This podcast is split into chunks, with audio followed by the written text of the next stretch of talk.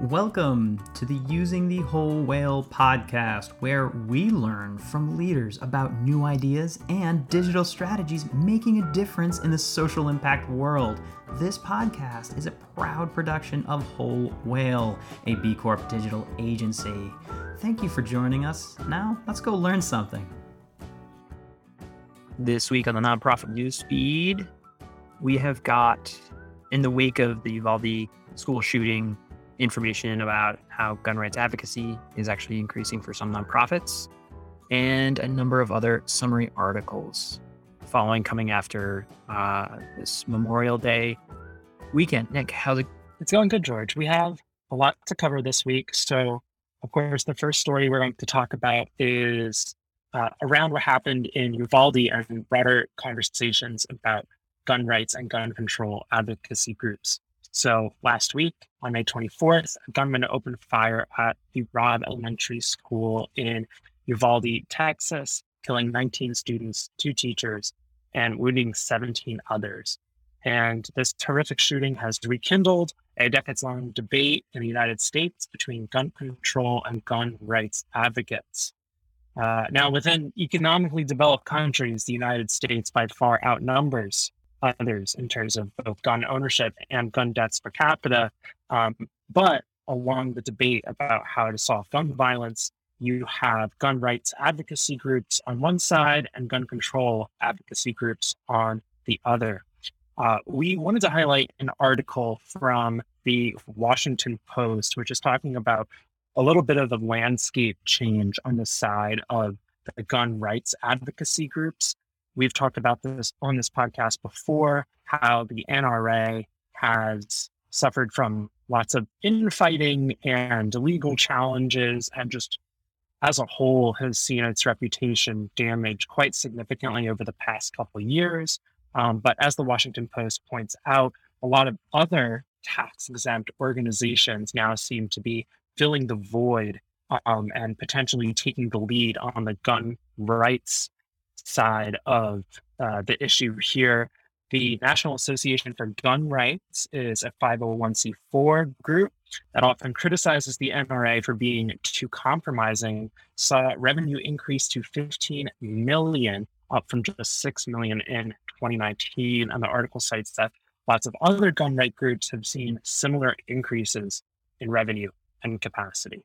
So the takeaway here is that what was a very consolidated uh, landscape in terms of advocacy, with one go to group is now splintering, and other groups are taking the place uh, and serving the role once filled by the NRA. But, George, this comes as the NRA held its annual conference in Texas just three days after the shooting. Um, this conference was on uh, last Friday, and it's a, it's a fraught moment in the United States. And um, you know, personally, I, I think that, that that gun control and gun safety needs to be acted upon and legislated upon, and unfortunately, that won't happen. But interesting nonetheless to see the landscape on the gun rights side changing pretty significantly here. Yeah, it's sort of inevitable. The thought that tamping down the NRA's ability to sort of fundraise and operate uh, effectively, to assume that that would stop the progress of, of guns in this country and its unbelievable power in terms of putting money into politics is is errant, right? It is it's sort of targeting their energy at the the wrong enemy because, like a hydra, when you cut off its head, two more show up in its place inevitably. The source of the money is not going away. The amount of guns purchased after an event like this inevitably increases. And that simply puts more money in the hands of manufacturers, which then finds its way inevitably into any functioning nonprofit willing to carry the flag of, of gun rights over human rights. And so, you know, in a moment like this, there's a, you know, a rare opportunity to get the country's attention and to focus on something. I am having a hard time finding faith in Congress that immediately chose the bold action of going on vacation and leadership that finds just polar polar views. Interesting narratives that I've seen coming out here uh, are is around the fact that we actually had a ban on assault rifles, had a ban. And if you look at the number of mass shootings prior to 2004, when it went out of effect, right, it was put into place in 1994 by President then Bill Clinton, the number of mass shootings go up. The question that is just hard to reconcile is why, you know, 18 year olds or frankly anyone needs access to high capacity uh, firearms, if not to kill other people. It, it makes zero sense other than to line the pockets of these manufacturers under this like misconceived notion of the right to bear arms and its absurd extent. You know, why why draw the line at assault rifles? Shouldn't we all have uh, you know, explosives? Why am I put on terrorist watch list if I buy uh, extreme amounts of fertilizer? It's because you intend to do harm to large amounts of people. There are potential solutions being talked about that that could work. And you mentioned the sort of larger fact of how America has more guns than other countries. You said uh, a lot more, though. You know, and I think it's important to note that our, our guns, our guns per hundred people are 120 guns per people. The next closest is Canada at 34 guns per people. You know that there are more guns than there are people here. And somehow we continue to to purchase more. And then that inevitably leads to gun murders per 100,000, which is 30 times worse than Australia's and uh, a number of times worse than Canada's. We're at 3.4 deaths per and Canada's at 0.6. So, you know, I think what needs to happen differently this time than the last time when we had a tragedy of this magnitude, which was sadly in you know Sandy Hook, December of 2012, is a reasonable step forward. It's easy to respond extreme to extreme, but I think you, what I'm saying, you, I, I think progressive legislators, advocates, nonprofits, people speaking to this need to couch the anger and rage and focus on small wins, which feels just painful to say, but small wins and steps toward reasonable controls on anywhere that you can gain this. And I, am not going to list the number of policies out there, but there are areas where Americans all can agree and should agree. So I think I'm I'm being very sort of moderate in my expectation. Uh, I'm also analyzing some Google trends and seeing that so far we actually haven't hit the overall searches, search volume that we saw about a decade ago um, in 2013. Far from it in terms of Google Trends searches for gun control as a topic. So uh, I haven't seen it take off as high as it probably needs to to actually move the needle. And again, Congress going on a brave vacation during this time uh, is going to slow any potential policy. So the question is, or for how long can this stay in the media narrative and hopefully not get taken over also by a counter narrative, which is going to be incredibly attractive to take, which is why the sheriff overseeing this uh, this this tragedy chose to wait for over 50 minutes to take action and that's that's not the point the point is there's an 18 year old who needed medical help and instead he got help from a local gun store. George, I, I definitely agree with you. I, I think to your point, for too long, folks on the, the, the side of the policy debate about wanting stricter gun control have uh, propped up the NRA as this kind of boogeyman. But the truth of the matter is, is that there is an ideological divide in this country and there are a lot of people who repeatedly vote in candidates who are very pro gun. And that, that ideological messaging on the right is is extreme. And I think it's beyond just money and lobbyists. It's a genuine ideological, perhaps demagogue, but it's an ideological difference. And I think that for folks who are looking for solutions need to understand that it's not just countering dark money in politics, it's actually changing minds and having those debates and meeting people where they're at to your point about small wins um, but something something we'll continue to watch and, and unfortunately i'm not super hopeful as well but that being said um, you have to try and and we'll keep trying and this year we have a chance to to try again. So uh, something a, a story and a narrative we'll continue to watch. All right, shifting gears a little bit, I can take us into the summary. This one comes from NBC in Chicago, and it's about a nonprofit beginning to track anti Asian hate crimes in the Midwest. So, over the course of the pandemic, uh, organizations that, that track statistics of um, uh, hate crimes against Asian Americans have seen an over 300% increase. And this particular organization, the Asian American Foundation, um, is setting up a program to track hate crimes and AAPI violence while providing legal and other support to vi- victims.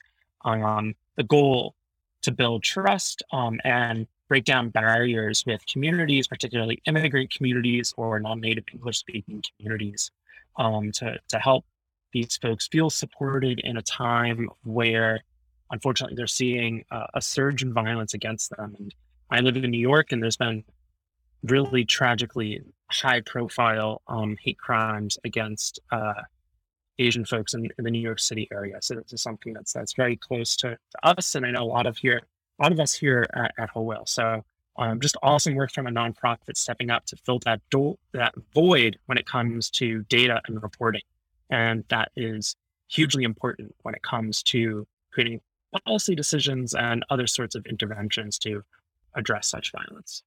Yeah, I think it's important that they're going after not the qualitative, but the quantitative on this one, trying to document and get the data of what's going on so you can really understand the scope of the problem. There's one thing to say one off events, say like it's easy then for the public to say, oh yeah, but that's just like one lone actor as opposed to the the larger incidents going up. So yeah, I, I like this virtual. Absolutely. All right, our next story is interesting one. And this comes from the Chronicle of Philanthropy, and it talks about how the Buffetts um, have stopped funding programs that support women and girls, particularly in the United States. So this article talks about um, the foundation, um, the the Novo Foundation, uh, quote unquote, stunned the nonprofit world by announcing at the height of the pandemic that it was halting funding critical programs focused on women and girls. And the article goes on to talk with some of the uh, uh, grant recipient organizations that have been on the, the rece- had been on the receiving end of, of such funding, seeing it suddenly dry up. And uh, the, the the TLDR of this article is that when it comes to corporate philanthropy, single, seemingly split second decisions can have really lasting and unfortunate ramifications. And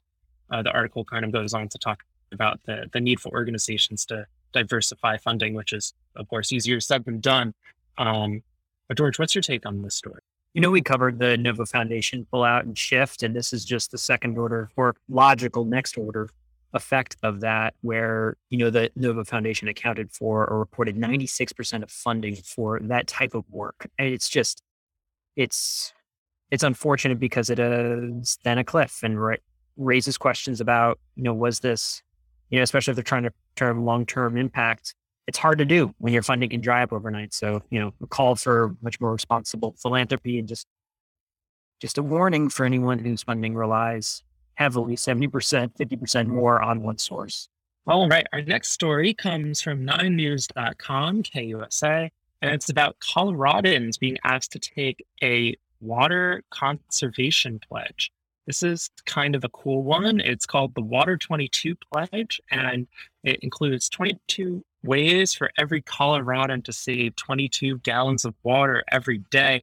And according to this nifty infographic, um, if each Coloradan saves 22 gallons per day, that's 8,000 gallons per year, or approximately 48 billion gallons per year for the statewide. So uh, this, of course, addressing some uh, climate concerns around uh, drought and, and lack, lack of uh, clean water um, and, and really, really dangerously low water levels out there. Um, so uh, I love it. I love this this kind of educational approach to addressing uh, environmental impacts, and of course, it takes much more than that. But the fact that this is just one uh, kind of component of that, I think, is is really cool and something we're going to need a hell of a lot more of um, as we start and continue to tackle the climate crisis head on. Yeah, I like stories like these sort of nonprofits stepping up for water crises, which are absolutely going to happen across the West, Midwest this summer based on what they're reporting. I think those those points are incredibly important, but the practical environmental scientist that I, I once potentially wanted to be in, in college uh, has to also point to the fact that in terms of water consumption, agricultural water use uh, is 89% of Colorado state wide usage. So, you know, the the individuals, you know, cutting back certainly helps, but I, I think there's also a lot of room for improved farming practices and uh, smart irrigation systems that can save quite a bit more if we're just being logical about it. So, you know, I, I see stories like this. I'm excited about citizens getting in there, but I hope it doesn't stop there and also, you know, allocates for more intelligent, more intelligent ways to save. Absolutely. Our next story is from CNBC, and it says the tax breaks aren't the prime reason for high net worth philanthropy, according to a study. So, the study conducted by BNI, BNY Mellon Wealth Management um, asserts that in fact, tax benefits are not the primary reason that people donate to charity, um, including um, hyper wealthy people. Um, and the top reasons for charitable giving include they're donating to a special cause, they want to see impact, or they want to give back or increase their legacy. Um, so maybe the folks who are a little too cynical about uh, charitable giving should, should take a look at this and and of course, you know, there's exceptions to the rule.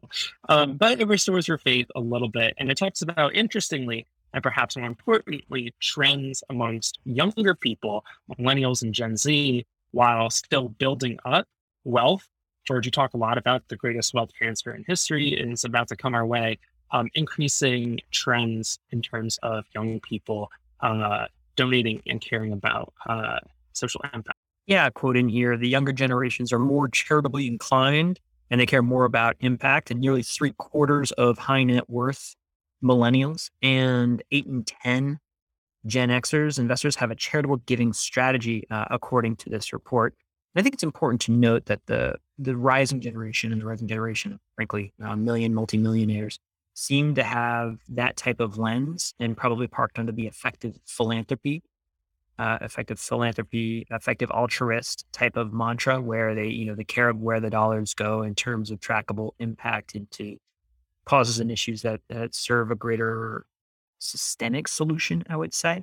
Uh, also, you know, notably people like um, one of the youngest uh, new billionaires out there in crypto, Sam Bankman Fried, is also said to be making money so that he can spend money aggressively uh, in um, in, in his work, and it's a good trend to be aware of as some you know one large donor can can make uh, quite a quite a difference especially as how you craft your your narratives and communications to your general audience because inevitably there are probably a power law dynamic of 1% of that audience has 99% of the wealth.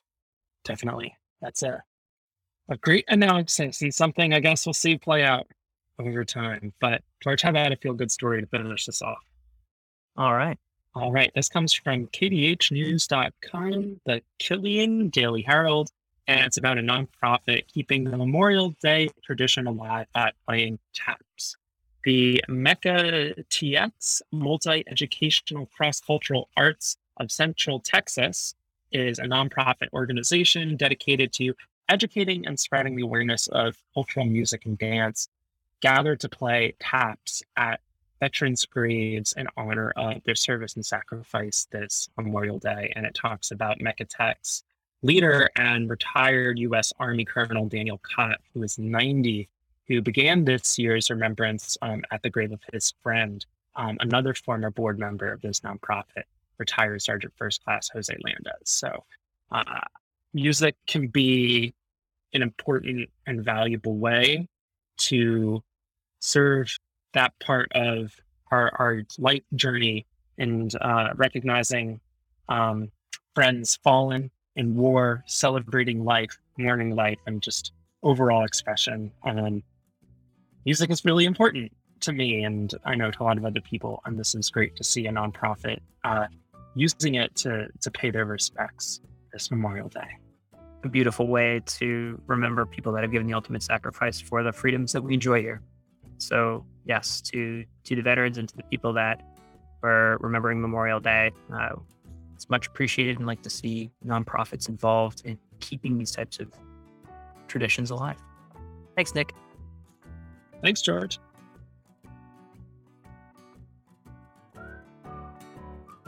This has been Using the Whole Whale podcast. If you want to keep learning more about these topics and others, head on over to wholewhale.com slash university to keep learning with us. Thanks as always to gregthomasmusic.org for his tunes that underwrite our tracks. They're fantastic. Hope you're doing well, Greg. And just a reminder subscribes really help us on any platform that you listen to us on. Please give a thought to click and subscribe and maybe even a comment because we like hearing from you.